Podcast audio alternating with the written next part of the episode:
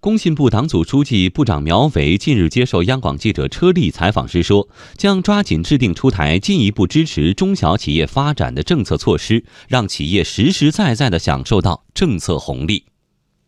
在我国，中小企业和民营企业互为主体，工信部作为国务院促进中小企业发展的主管部门，将抓紧制定出台进一步支持中小企业发展的政策措施，让企业实实在在地享受到政策红利。准备从减税降费解决中小企业融资难、融资贵；准备从提高中小企业自身发展的能力，特别是创新发展的驱动能力方面，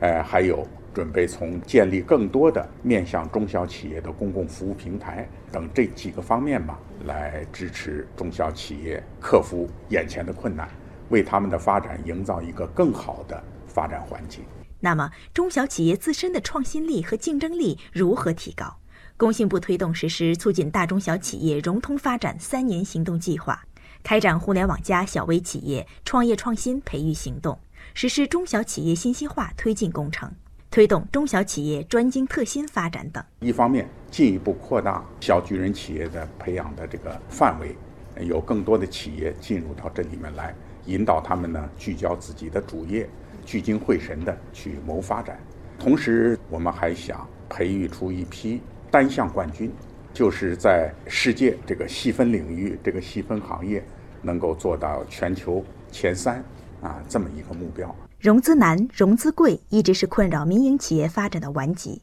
工信部与中国人民银行、银保监会共同推动应收账款融资专项行动。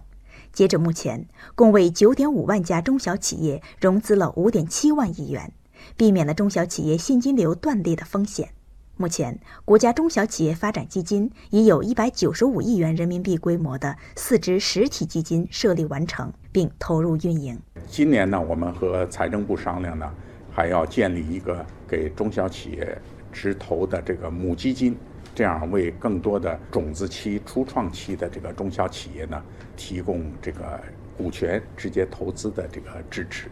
党的十九大报告明确，全面实施市场准入负面清单制度，清理废除妨碍统一市场和公平竞争的各种规定和做法，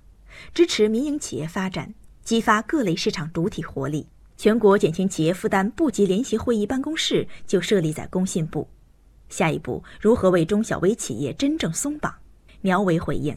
今年呢，我们按照国务院的要求呢，还在做两件事。第一个呢，就是工商企业的电价要比去年下降百分之十；还有一件工作呢，就是呃，面向中小企业的融资总成本要在去年底的基础上下降一个百分点，包括贷款的利息，包括一些收费。